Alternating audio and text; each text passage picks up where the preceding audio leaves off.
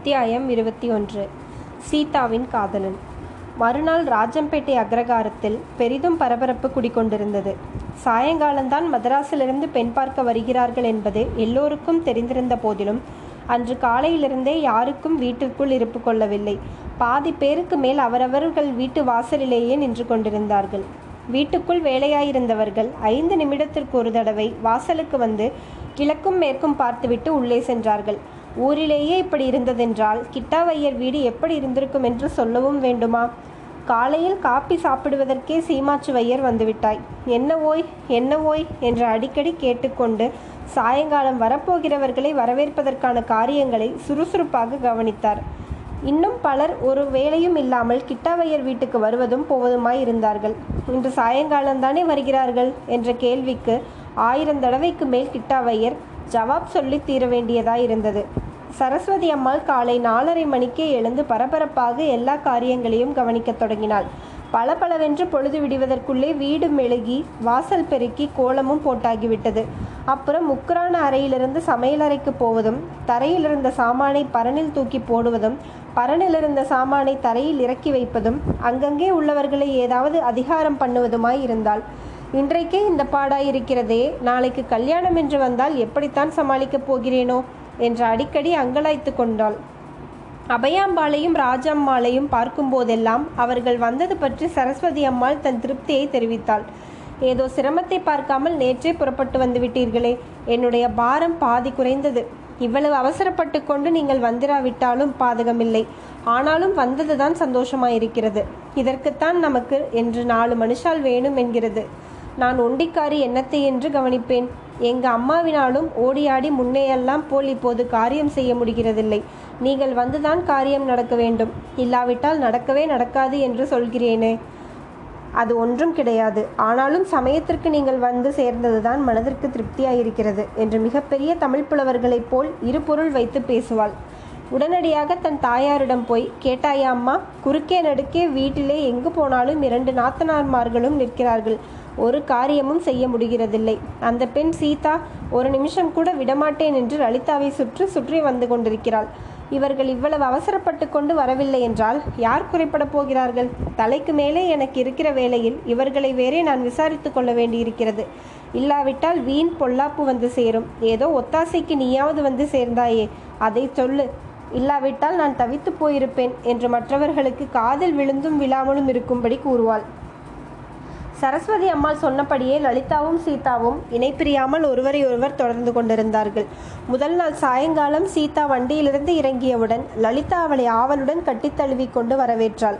அப்புறம் ஒருவரை ஒருவர் ஒரு நிமிஷமும் பிரியவில்லை. ராத்திரி இருவரும் படுத்துக்கொண்டது கூட ஒரே பாயில் ஒரே தலையணையை வைத்து கொண்டுதான். இதெல்லாம் உதவாது என்று லலிதாவின் தாயார் எவ்வளவு சொல்லியும் அந்த பெண் கேட்கவில்லை. அன்றைக்கு பொழுது விடிந்து எழுந்ததிலிருந்து இரண்டு பேரும் கூடி கூடி பேசிய வண்ணம் இருந்தார்கள். பேசுவதற்கு அவர்களுக்கு என்னதான் விஷயம் இருக்கும் என்று மற்றவர்களுக்கெல்லாம் வியப்பாய் இருந்தது. சீதா லலிதா இவர்களின் நடத்தையை காட்டிலும் அதிகமான வியப்பு கூறியதாய் இருந்தது சூர்யாவின் நடவடிக்கைதான். முன் தடவையெல்லாம் அவன் ஊருக்கு வந்தால் வீட்டிற்குள் அதிகம் தங்கவே மாட்டான். கையோடு ஏதேனும் புத்தகம் கொண்டு வந்திருப்பான். எங்கேயாவது மூலையில் உட்கார்ந்து படித்து கொண்டிருப்பான். ரொம்ப படிக்காதேடா அப்பா கண்ணுக்கு சூடு என்று அவனுடைய தாயார் எவ்வளவு சொன்னாலும் கேட்க மாட்டான். அம்மா ஏதாவது கேட்டால் அதற்கு அவன் பதில் சொல்வதே அபூர்வம். பெண் பிள்ளைகள் அதிகமாக புழுங்கும் சமையலறைக்கும் காமரா உள்ளுக்கும் அவன் வருவதே கிடையாது. அப்படிப்பட்டவன் இந்த தடவை வீட்டு வாசலுக்கும் சமையலறைக்கும் காமரா உள்ளுக்கும் குட்டி போட்ட பூனையைப் போல் அலைந்து கொண்டிருந்தான். அடிக்கடி சீதாவும் லலிதாவும் இருக்கும் இடத்திற்கு வருவான். ஏது? இரண்டு பேரும் ஒருவரை ஒருவர் ஒரு நிமிஷம் கூட விட்டு பிரிய மாட்டீர்கள் போலிருக்கிறதே. நாளைக்கு கல்யாணமாகி புக்ககம் போய்விட்டால் என்ன செய்வீர்கள்? என்பான். பெரும்பாலும் லலிதா தான் பதில் சொல்லுவாள். நாங்கள் ஏதாவது செய்து கொள்கிறோம். உனக்கென்ன அதை பற்றி? என்பாள். சில சமயம் பெண்கள் பேசிக்கொண்டிருக்கிற இடத்தில் புருஷ பிள்ளைகளுக்கு என்ன வேலை? போய் உன் காரியத்தை பார் என்பாள். என் காரியம் வேறு ஒன்றும் இல்லையே உன்னை விசாரித்துக் கொள்வதுதான் எனக்கு இப்போது வேலை. தங்கைக்கு கல்யாணம் என்றால் தமையன் சும்மா உட்கார்ந்திருக்க முடியுமா? உலகம் சிரிக்காதா? என்பான் சூர்யா. ஆமாம் நீ ரொம்ப இங்கு வந்து வெட்டி முறித்து விடுகிறாயாக்கும். போடா போ என்பாள் லலிதாள். அவனை ஏண்டி விரட்டி அடிக்கிறாய்? ஏதோ உன் பேரில் உள்ள பிரியத்தினால் தானே வருகிறான் என்பாள் சீதா. அந்த சமயத்தில் லலிதாவின் சின்னத்தம்பி சுண்டு பயல் குறுக்கிடுவான். ஏன் பொய் சொல்லுகிறாய் அண்ணா? நீ லலிதாவை கவனித்துக் கொள்வதற்காகவா இப்படி வளைய வளைய வந்து கொண்டிருக்கிறாய்? பம்பாய் அத்தங்காலை பார்ப்பதற்குத்தானே வீட்டுக்குள் சுற்றுகிறாய்? எனக்கு தெரியாது என்று நினைத்தாயோ? என்று குட்டை உடைத்து விடுவான். சீ கழுதை சும்மா இரு என்பான் சூர்யா. நான் கழுதை என்றால் நீ கழுதையின் அண்ணாதானே? என்பான் சுண்டுப்பயல். விவகாரம் முற்றி சூர்யா சுண்டுவின் சிண்டை பிடிக்க ஓடுவான். ஆனால் மறுநிமிடம் திரும்பி வந்து விடுவான். சூர்யாவின் தொந்தரவிலிருந்து தப்புவதற்காகவே லலிதாவும் சீதாவும் அன்று மத்தியானம் சாப்பாடு முடிந்தவுடனே குளத்தங்கரை பங்களாவிற்கு சென்றார்கள். சீதா பம்பாயிலிருந்து வந்ததும் ராஜம்பேட்டையில் ஒரு வாரம் இருந்தாள். அந்த ஒரு வாரம் சீதாவும் லலிதாவும் அடிக்கடி குளத்தங்கரை பங்களாவிற்கு போவார்கள். பிறருடைய தொந்தரவு இல்லாமல் தங்களுடைய மனோரதங்களை பற்றி பேசிக் கொண்டிருப்பார்கள். பகலெல்லாம் பேசினாலும் பேச்சு முடியாது. சூரியன் அஸ்தமித்த பிறகு கூட வீட்டிற்கு திரும்ப மாட்டார்கள். பங்களாவிற்கு எதிரில் இருந்த குளத்தங்கரை படிக்கட்டுகளில் உட்கார்ந்து கொண்டு பேச்சை தொடங்குவார்கள். அந்த இளம் பெண்கள் அப்படி என்னதான் முடிவில்லாத அந்தரங்கம் பேசுவார்களோ என்று வானமாதேவி தன்னுடைய லட்சக்கணக்கான நட்சத்திர கண்களில் அதிசயம் ததும்ப பார்த்து கொண்டிருப்பாள். ஒரு நாள் அத்தகைய மோகன முன்னிரவு வேளையில் சீதாவை பார்த்து லலிதா அத்தங்கா நான் எத்தனை தடவை கேட்டும் ஒரு கேள்விக்கு மட்டும் பதில் சொல்ல மாட்டேன் என்கிறாயே. நீ யாரை கல்யாணம் செய்து கொள்ளப் போகிறாய்? எப்போது உனக்கு கல்யாணம்? என்று கேட்டாள். சீதா ஆகாயத்தை நோக்கிய வண்ணம் சிறிது நேரம் சிந்தனையில் ஆழ்ந்தாள். பிறகு அவள் லலிதாவை பார்த்து சொன்னாள் என் கல்யாண பேச்சை எடுக்க வேண்டாம் என்றால் நீ கேட்கவில்லை. பதில் சொன்னால்தான் விடுவாய் போலிருக்கிறது. நல்லது. என்னுடைய அந்தரங்கத்தை சொல்லுகிறேன் கேள். அம்மா சொன்னாலும் சரி அப்பா சொன்னாலும் சரி அவர்கள் இஷ்டப்படி நான் கல்யாணம் பண்ணிக்கொள்ள சம்மதிக்க மாட்டேன். எனக்கு பிரியம் இருந்தால்தான் சம்மதிப்பேன். என்னை கல்யாணம் செய்து கொள்கிறேன் என்று ஒருவன் வந்தால் உடனே சரி என்று சொல்லிவிடுவேனா? ஒரு நாளும் மாட்டேன். லலிதா உனக்கு லைலா மஜ்னுவின் கதை சொன்னேன் அல்லவா? அது ஞாபகம் இருக்கிறதா? மஜ்னுவை லைலா என்ன கேட்டாள்? இந்திய தேசத்திலிருந்து பஞ்சவர்ண கிளி வேண்டும் என்று கேட்டாள். மஜ்னுவும் கொண்டு வருகிறேன் என்று போனான். ஆனால் நான் அவ்வளவு அற்பமான பொருளை கேட்க மாட்டேன். என்னை மணந்து கொள்கிறேன் என்று வருகிறவனுக்கு ராத்திரி வேளையில் நட்சத்திரமயமான ஆகாசத்தை காட்டுவேன். எனக்கு பிடித்த பன்னிரண்டு நட்சத்திரங்களை குறிப்பிட்டு அந்த நட்சத்திரங்களை கொண்டு வந்தால் உன்னை கல்யாணம் செய்து கொள்வேன் என்பேன். அவன் போய் இன்னொருவன் வருவான். என்று வைத்துக்கொள். அவனை பார்த்து முள்ளில்லாத ரோஜா செடியிலிருந்து மல்லிகைப்பூ மணமுள்ள செண்பக மலர் எடுத்து மாலை கட்டி கொண்டு வர உன்னால் முடியுமா? கொண்டு வந்தால் உன்னை கல்யாணம் செய்து கொள்வேன் என்று சொல்லுவேன். அவன் போய் இன்னொருவன் வந்தால்? வானவில்லின் வர்ணங்களை தோகை மயிலின் சாயலையும் கலந்து ஒரு அற்புதமான வண்ணச்சித்திரம் எழுதி கொண்டு வா. கொண்டு வந்தால் உன்னை நான் மணந்து கொள்வேன் என்பேன். சீதா அடுத்தபடி என்ன சொல்லலாம்? என்று ஒரு கணம் யோசித்த போது லலிதா அத்தங்கா இது என்ன பேச்சு? இப்படியெல்லாம் நீ கேட்டால் யாராலும் கொண்டு வர முடியும். உன்னை பைத்தியம் என்று நினைத்துக் கொள்வார்கள். உனக்கு கல்யாணமே ஆகாது என்று சொன்னாள். அப்படியா நினைத்தாய் லலிதா? ஒரு நாளும் இல்லை. மூடர்கள் எல்லோரும் நான் கேட்டதை கொடுக்க முடியாது என்று போய்விடுவார்கள். கடைசியாக புத்தியுள்ளவன் ஒருவன் வருவான். அவன் வந்து இதோ பார் நீ கேட்டதையெல்லாம் கொண்டு வந்து விடுவேன். ஆனால் உனக்கு நான் வேண்டுமா? அல்லது வெறும் நட்சத்திரமும் பூவும் காற்றும் வேண்டுமா? என்னையே உனக்கு காணிக்கையாய் கொடுக்க வந்திருக்கிறேனே அவையெல்லாம் எதற்கு? என்று கேட்பான். மறுவார்த்தை பேசாமல் அவனை கல்யாணம் செய்து கொள்ள சம்மதிப்பேன். அம்மம்மா அவ்வளவு பொல்லாத மோசக்காரியா நீ? இதில் மோசம் என்ன வந்தது லலிதா? பின்ன என்னவென்று நினைத்தாய்? மஜ்னு இந்தியா தேசத்து கிளியுடன் திரும்பி வந்தபோது லைலாவை காணாமல் பைத்தியம் பிடித்து ஊர் ஊராய் அலைந்தான். என்னை உண்மையில் காதலிப்பவனை அந்த மாதிரி நான் பைத்தியமாக அடிக்க வேண்டும் என்கிறாயா? சீதாவின் தர்க்கம் லலிதாவின் மூளையில் ஏறவில்லை. எனவே அவள் சரி நீ இஷ்டப்படி செய்யம்மா. உன்னோடு பேசி என்னால் ஜெயிக்க முடியா முடியாது என்றாள். ஆனால் இன்றைக்கு லலிதாவும் சீதாவும் குளத்தங்கரை பங்களாவிற்கு சென்று தனிமையை அடைந்த பிறகும் பேச்சு அவ்வளவு சுவாரஸ்யமாக தொடங்கவில்லை. இரண்டு பேருடைய மனதிலும் ஏதோ ஒரு தடங்கள் இருந்து தாராளமாக பேச முடியாமல் தடை செய்தது. லலிதா இன்றைக்கு நாம் இங்கு வந்தது சரியல்ல. இதற்குள் மாமி நம்மை தேட ஆரம்பித்திருப்பாள். நான் தான் இங்கு உன்னை அழைத்து வந்து விட்டேன் என்று என்னை திட்டினாலும் திட்டுவாள் என்று சீதா ஆரம்பித்தாள். உன்னை எதற்காக திட்ட வேண்டும்? வேண்டுமானால் அம்மா என்னை திட்டட்டும். நான் அதற்கு பதில் சொல்லிக் கொள்கிறேன் என்றாள் லலிதா. சாப்பிட்ட உடனே உனக்கு தலைவாரி பின்ன வேண்டும் என்று மாமி சொல்லிக் கொண்டிருந்தாள். தாளம்பூ வைத்து பின்னுவதற்கு ஒரு மணி நேரமாவது ஆகும் அல்லவா அவர்களோ சாயங்காலம் ஐந்து மணிக்கே வந்துவிடப் போகிறார்களாம். நாம் இங்கே உட்கார்ந்திருந்தால் எப்படி? என்றாள் சீதா. அதென்னமோ அம்மா இந்த ஏற்பாடெல்லாம் எனக்கு கொஞ்சம் கூட பிடிக்கவில்லை. என்னை விட நீ ஒரு வயது மூத்தவள் அல்லவா? உன் கல்யாணத்தை முடிவு செய்து விட்டல்லவா? என் கல்யாணத்தை பற்றி பேச வேண்டும்.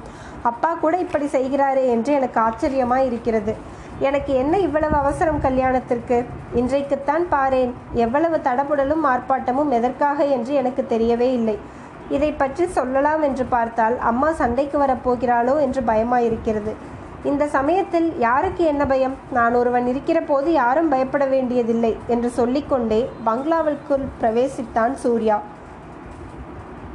அத்தியாயம் இருபத்தி ரெண்டு கன்னத்தில் ஒரு அறை. சில வருஷங்களுக்கு முன்பு கிட்டாவையர் கொஞ்சம் சுகவாசியாக இருக்க வேண்டும் நாகரிகமாக வாழ்க்கை நடத்த வேண்டும் என்று எண்ணிய போது ஊர் குளத்தங்கரையில் அவருக்கு இருந்த மேட்டு நிலத்தில் ஒரு சவுக்கண்டி கட்டினார். கூரைக்கு கீத்தும் விழலும் போட்டார். நாலபுறமும் பிளாச் வேலி எடுத்தார். முன்பக்கத்தில் குரோட்டன்ஸ்களும் பின்பக்கத்தில் மல்லிகை முல்லை முதலிய புஷ்ப செடிகளும் வைத்து வளர்த்தார். குளத்தங்கரை பங்களா என்று கிராம முன்சிப் சவுக்கண்டி என்று பெயர் பெற்ற அந்த இடத்தை தம்முடைய சொந்த ஆஃபீஸாகவும் நண்பர்களுடன் சல்லாபம் செய்யும் இடமாகவும் வைத்து கொண்டிருந்தார். முக்கியமாக கோடை காலத்தில் அந்த குளத்தங்கரை பங்களா ஜிலுஜிலுவென்று காற்று அடித்து கொண்டு வெகு சுகமாயிருக்கும் நாலு பேர் வருவதற்கும் சீட்டு கச்சேரி போடுவதற்கும் மிக்க வசதியாயிருக்கும். அதெல்லாம் சவுக்கண்டி கட்டிய புதிதில் சில காலம்தான் நடந்தது. அப்புறம் பங்களா வர வர சதிலமாகி பாலடைந்து கிடந்தது. இந்த வருஷம் லலிதாவின் கல்யாணம் நடக்க வேண்டியதை முட்டி முன்னிட்டு கிட்டாவையர் அந்த சவுக்கண்டியை புதுப்பித்து கட்டியிருந்தார். திடீரென்று பங்களாவிற்குள்ளே நுழைந்த சூர்யாவை பார்த்து லலிதா எரிச்சலுடன் இங்கேயும் வந்துவிட்டாயா? இங்கே ஒருவரும் பயப்படவும் இல்லை. வீராதி வீரன் சூர்யாவின் உதவியும் வேண்டியதில்லை. பொம்பநாட்டிகள் பேசிக்கொண்டிருக்கும் இடத்தில் புருஷ பிள்ளைகளுக்கு என்ன வேலை? சொன்னாலும் கேட்க மாட்டேன் என்கிறாயே என்றாள். பெரிய பொம்பநாட்டிகள் நீங்கள். வாயாடித்தனத்தை பார். அத்தங்கா நீயே சொல்லு. அண்ணாவிடம் தங்கை இப்படித்தானா பேசுகிறது? நாளைக்கு கல்யாணமாகி இவள் புருஷன் வீட்டிற்கு போய்விட்டால் அப்புறம் யார் இவளை தேடிக்கொண்டு போகப் போகிறார்கள்? ஏதோ இன்னும் கொஞ்ச நாளைக்கு பிறந்த வீட்டு மனுஷர்களிடம் பிரியமாய் இருக்கக்கூடாதோ? பொம்பநாட்டிகளின் சுபாவமே இப்படித்தான். அவர்களுக்கு மனதில் கொஞ்சமாவது வாஞ்சை என்பதே கிடையாது என்றாள் சூர்யா. ஆமாம் நீ ரொம்ப பெரிய மனுஷன். பொம்பநாட்டிகள் சுபாவத்தை ரொம்ப கண்டுவிட்டாய். வாயை மூடு என்று லலிதா மேலும் கடுமையாய் பேசினாள். அப்போது சீதா குறுக்கிட்டு லலிதா அண்ணாவின் மேல் எதற்காக இப்படி இறந்து வெளிகிறாய் யாருக்கு தங்களுடைய இடத்து கிடைத்திருக்கும் அதிர்ஷ்டம் எப்படிப்பட்டதென்று தெரியவதில்லை. தெரிந்தாலும் அதை பாராட்டுவதில்லை. சூர்யாவைப் போல் எனக்கு ஒரு அண்ணா இல்லையே என்று நான் எவ்வளவோ ஏங்கி கிடக்கிறேன். நீயானால் இப்படி வெடுக்கு வெடுக்கென்று பேசுகிறாய் என்றாள். சரியாய் போச்சு. நீயும் சூர்யாவின் கட்சியிலே சேர்ந்து கொண்டாயோ? என்றாள் லலிதா. சூர்யா குதூகலத்துடன் பின்னே எப்போது உன் கட்சியை பேசுவாளோ? சீதா உனக்கு எப்படி அத்தங்காளோ அப்படியே எனக்கும் அத்தங்கால் தானே என்றாள். நான் ஒருத்தருடைய கட்சியும் பேசவில்லை. நியாயத்தை தான் சொன்னேன். நீங்கள் தமையனும் தங்கையும் தயவு செய்து சண்டை போட்டுக் கொள்ளாதீர்கள் என்று சீதா இதோபதேசம் செய்தாள். நான் ஒன்றும் சண்டை போடவில்லை. இவன் என என்னை என்னத்துக்காக இப்போது இவ்விடம் வந்தான் என்று கேட்டேன். அவ்வளவுதானே. காரியமில்லாமல் நான் வரவில்லை லலிதா. அத்தை சீதாவை தேடினாள். இங்கே இருந்தால் அனுப்பும்படி சொன்னாள். அதனாலே தான் வந்தேன். பம்பாய் அத்திம்பேரிடம் கடிதம் வந்திருக்கிறதாம். சீதா பேருக்கு வந்திருப்பதால் அவள் வந்துதான் உரையை பிரிக்க வேண்டும் என்று அத்தை காத்திருக்கிறாள். நாகரிகமுள்ள மனிதர்களுக்கும் பட்டிக்காட்டு மனிதர்களுக்கும் இதுதான் வித்தியாசம். நம் ஊரிலேயானால் நம் ஊரிலேயானால் பிறந்திருந்தாருக்கு வந்த கடிதத்தை பிரித்து படித்துவிட்டுத்தான் மறுகாரியம் பார்ப்பார்கள் என்றான் சூர்யா. அத்தை கூப்பிட்டால் என்று முன்னாலேயே சொல்லுவதுதானே? இதற்கு இவ்வளவு சுற்றி வளைத்து பேசுவானேன்? வா சீதா நாம் போகலாம் என்றாள் லலிதா. நீ என்னத்திற்காக இப்போது போகிறாய்? சீதா போய்விட்டு சீக்கிரம் வந்து விடுவாள். அதுவரையில் நாம் பேசிக்கொண்டிருக்கலாம் என்று சூர்யா சொன்னான். ஆமாம் லலிதா நீ இங்கேயே இரு. நான் போய் ஐந்து நிமிடத்தில் திரும்பி வந்து விடுகிறேன் என்று சொல்லிவிட்டு சீதா புறப்பட்டாள். இரண்டு காரணங்களை முன்னிட்டு சூர்யா லலிதாவை அங்கேயே இருக்க சொன்னான். முதலாவது அத்திம்பேரிடம் வந்த கடிதத்தை அத்தையும் சீதாவும் தனியாக படிக்க பிரியப்படுவார்கள். லலிதா கூட சென்றால் கடிதத்தை தானும் படித்து பார்க்க வேண்டும் என்று தொந்தரவு செய்வாள். அம்மாவும் பெண்ணும் ஒரு நிமிஷம் தனித்திருந்து பேசுவதற்கு விடமாட்டாள். இரண்டாவது லலிதாவின் அவளுடைய கல்யாணத்தை பற்றி சில விஷயங்கள் சொல்ல வேண்டும் என்று சூர்யா விரும்பினான். இந்த சந்தர்ப்பத்தை விட்டால் அப்புறம் சௌகரியம் கிடைக்காது என்று எண்ணினான். லலிதாவுக்கு சூர்யாவின் மேல் வாஞ்சை இல்லை என்பது கிடையாது. ஆனால் அவள் அப்படி சாயங்காலம் அவர்கள் வரும்போது தான் எப்படி எப்படி நடந்து கொள்ள வேண்டும் என்று சீதாவிடம் பேசி தெரிந்து கொள்ள விரும்பினாள். இதற்கு தடையாக சூர்யா வந்து சேர்ந்தபடியால் அவ்வளவு கோபம் அவன் பேரில் அவளுக்கு வந்தது. வீட்டுக்கு தானும் போனால் திரும்பி வர முடியாது. சீதாவிடம் தனியாய் பேசவும் முடியாது. ஆகையால் சீதா போய்விட்டு வருவதே நல்லது என்று குளத்தங்கரை பங்களாவில் இருக்க சம்மதித்தாள். மற்றபடி சூர்யாவுடன் பேசுவதற்கு வேண்டிய பொறுமை அவளிடம் இப்போது இல்லை. சூர்யா எப்படித்தான் பேச்சை தொடங்குவது என்று யோசித்தான். யோசித்து தவறான முறையிலேயே தொடங்கினான். லலிதா உன் அத்தங்காலை பற்றி அப்படி இப்படி என்று என்னென்னவெல்லாமோ அளந்து கொண்டிருந்தாயே எல்லாம் பொய் என்று சொன்னான். எது பொய்? என் என்றாள் லலிதா. எல்லாம் தான். பம்பாய் அத்தங்கால் ரொம்ப அழகாக இருப்பாள். ரதி என்றால் ரதிதான் என்று அவ்- எவ்வளவோ வர்ணனை செய்தாய். அது மட்டுமா? பம்பாயிலிருந்து உன் அத்தங்கால் வந்த பிறகு கூட பக்கம் பக்கமாய் கடிதம் எழுதினாயே. ஆமாம் எழுதினேன். அதில் எல்லாமே என்ன தப்பு? உன்னுடைய அத்தங்கால் ரொம்ப அழகோ? அழகு இல்லையோ? இல்லை இல்லை. சுத்த அவலட்சணம். எந்த குருடன் அவளை கல்யாணம் செய்து கொள்ள? மேலே சூர்யா பேச முடியவில்லை. ஏனெனில் என்ன? யார் அவலட்சணம்? என்று சொல்லிக்கொண்டே தன் தமையனின் கன்னத்தில் பளீர் என்று அறைந்தாள். கொஞ்ச நாளைக்கு முன்னே இருந்தால் சூர்யா லலிதாவின் ஒரு அறைக்கு பதிலாக அவளுடைய தலையில் ஆறு குட்டு குட்டியிருப்பான். இப்போது அப்படியெல்லாம் செய்யவில்லை. கன்னத்தில் விழுந்த அறை அவனுக்கு உற்சாகத்தை உண்டு பண்ணியது என்று தோன்றியது. மலர்ந்த முகத்துடன் அடே அம்மா அத்தங்காலிடம் எவ்வளவு கரிசனம்? சிநேகம் என்றால் இப்படியல்லவா இருக்க வேண்டும்? நான் வெறுமனே சொன்னேன். லலிதா உன் அத்தங்கள் நல்ல லட்சணமாய்த்தான் இருக்கிறாள். புத்திசாலியுமாய் இருக்கிறாள். ஆனால் அழகும் அறிவும் இருந்து என்ன பிரயோஜனம்? பெண்களுக்கு நல்ல இடத்தில் கல்யாணம் ஆவதற்கு இந்த காலத்தில் பணம் அல்லவா வேண்டியிருக்கிறது? ஆமாம் நம் ஊர்க்காரர்களுக்கு பணம் பணம் பணம். பணம்தான் பெரிது. பணத்திற்காக உயிரை விடுவார்கள். இங்கிலீஷ்கார தேசத்திலே எல்லாம் இப்படி இல்லையாமே. அங்கே ஒருவருக்கொருவர் பிடித்திருந்தால் கல்யாணம் செய்து கொள்வார்களாம். ஏழை பணக்காரர் என்ற வித்தியாசமே பார்க்க மாட்டார்களாம்.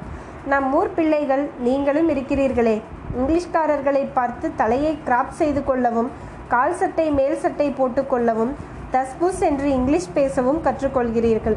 கல்யாணம் என்றால் மட்டும் பதினாறாயிரத்தை கொண்டு வா இருபதினாயிரத்தை கொண்டு வா என்கிறீர்கள். இங்கிலீஷ்காரர்களிடமிருந்து நல்ல விஷயத்தை கற்றுக்கொள்ள துப்பி இல்லை என்று லலிதா பொறிந்து கொட்டினாள். லலிதா முன்னையெல்லாம் உன்னை ஒரு வார்த்தை பேச சொல்வது பிரம்ம பிரயத்தனமாயிருக்குமே. இருக்குமே எப்போது இவ்வளவு பெரிய வாயாடியானாய்? உன்னை கல்யாணம் செய்து கொள்ளப் போகிற ராஸ்கல் என்ன பாடுபடப் போகிறானோ தெரியவில்லையே. அண்ணா உனக்கு என்மேல் கோபமாயிருந்தால் யாரையோ பிடித்து எதற்காக வைகிறாய்? அப்பப்பா இனிமேல் வரப்போகிற புருஷனுக்கு இதற்கு இதற்குள் பரிந்து கொண்டு வந்துவிட்டாயோ?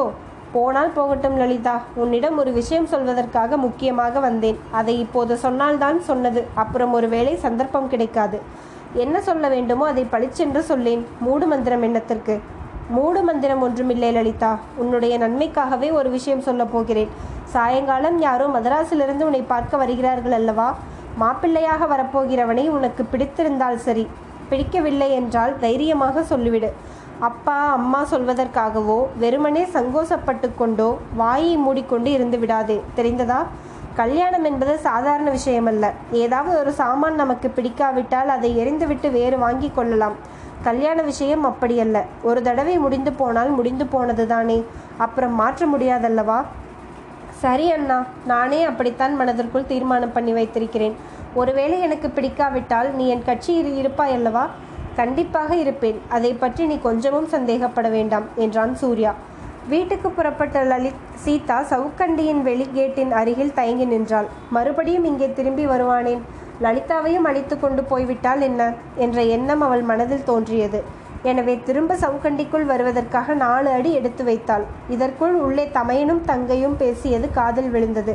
தன்னை பற்றி சுத்த அவலட்சணம் என்று சூர்யா கூறியது அவள் உள்ளத்தில் ஆங்காரத்தை உண்டாக்கிற்று. அதற்கு பதிலாக லலிதா பளீரென்று கன்னத்தில் அறைந்த சத்தமும் அவள் காதில் விழுந்தது. தன்னுடைய உத் உத்தேசத்தை மறுபடியும் மாற்றிக்கொண்டு வீடு நோக்கி சென்றாள். குளத்தங்கரையிலிருந்து கிட்டாவையரின் வீடு குறுக்கு வழியாக சுமார் அரை ஃபர்லாங்கு தூரம்தான் இருக்கும். அந்த தூரம் போவதற்குள் ஆங்காரம் கொண்ட சீதாவின் உள்ளம் எண்ணாததையெல்லாம் எண்ணியது. இந்த தருதலை பயலுக்கு நான் அவலட்சணமாம். என்னை குருடன் தான் கல்யாணம் செய்து கொள்ள வேண்டுமாம். அம்பிகே தாயே சூர்யாவை போன்றவர்கள் வெட்கி தலை குனியும்படியாக உயர்ந்த பதவியில் உள்ள சீமான் என்னை காதலித்து கல்யாணம் செய்து கொள்ள மாட்டானா? என்று அவளுடைய குழந்தை உள்ள மாத்திரத்துடன் பிரார்த்தனை செய்தது. அன்று காலையிலிருந்து வீட்டில் நடந்து கொண்டிருந்த தடபுடல்களை எல்லாம் பார்த்துவிட்டு இப்படியெல்லாம் நமக்கு நடக்கப் போகிறதா? என்று சீதா ஏக்கமடைந்தாள். சூர்யா வேடிக்கையாக சொன்ன வார்த்தைகள் அவளுடைய உள்ளத்தீயில் எண்ணெய் விட்டது போல் பலனை அளித்தன. அதே சமயத்தில் லலிதா தன்னிடம் எவ்வளவு அபிமானம் கொண்டிருக்கிறாள் என்பதையும் சீதா ஞாபகப்படுத்தி கொண்டாள். தன்னை பற்றி தமையல் சொன்ன வார்த்தையை பொறுக்காமல் அவன் கன்னத்தில் அறைந்து விட்டாளே இதுவல்லவா அன்பும் சிநேகிதமும்? இப்படிப்பட்ட அன்புக்கும் சிநேகிதத்திற்கும் தன்னால் என்ன பிரதி செய்துவிட முடியும். தற்காலத்திற்கு ஒன்றும் செய்ய முடியாது. ஆனால் பிரதி உபகாரம் செய்யக்கூடிய காலம் ஒரு சமயம் வராமலா போகும். சற்று நேரத்திற்கெல்லாம் சுண்டு பயல் குளத்தங்கரை பங்களாவிற்கு ஓடி வந்தான். அடி லல்லு அம்மா அழைத்து வரச் சொன்னாள். உனக்கு தலைவாரி பின்னி அலங்காரம் செய்ய ஆரம்பிக்க வேண்டுமாம். மணி மூன்றாகி விட விட்டது. இன்னமும் நீ இங்கே உட்கார்ந்து கொண்டிருக்கிறாயே. அண்ணாவுடன் அந்தரங்கம் பேசுவதற்கு இதுதானா சமயம்? என்று கீச்சுக்குரலில் கத்தினான். இந்த பிள்ளை பண்ணுகிற அதிகாரத்தை பார் சுண்டு. சீதா அத்தங்கா அங்கேதான் இருக்கிறாளா? இங்கே வருவதற்கு சொல்லவில்லையா? என்று கேட்டாள் லலிதா. சீதா அக்காவுக்குத்தான் உன்னை உடனே புறப்பட்டு வரச் சொன்னாள். இங்கே அவள் வரமாட்டாளாம். ஏன் என்று தெரியவில்லையா? Mister K. சூரியநாராயணன் ஐயர்வாள் இங்கே விஜயம் செய்திருப்பதால் தானே? என்று சுண்டு சொல்லிவிட்டு சூர்யா தன்னை அடிக்க வந்தால் அவனிடம் அகப்படாமல் தப்பி ஓடுவதற்கு தயாரானான்.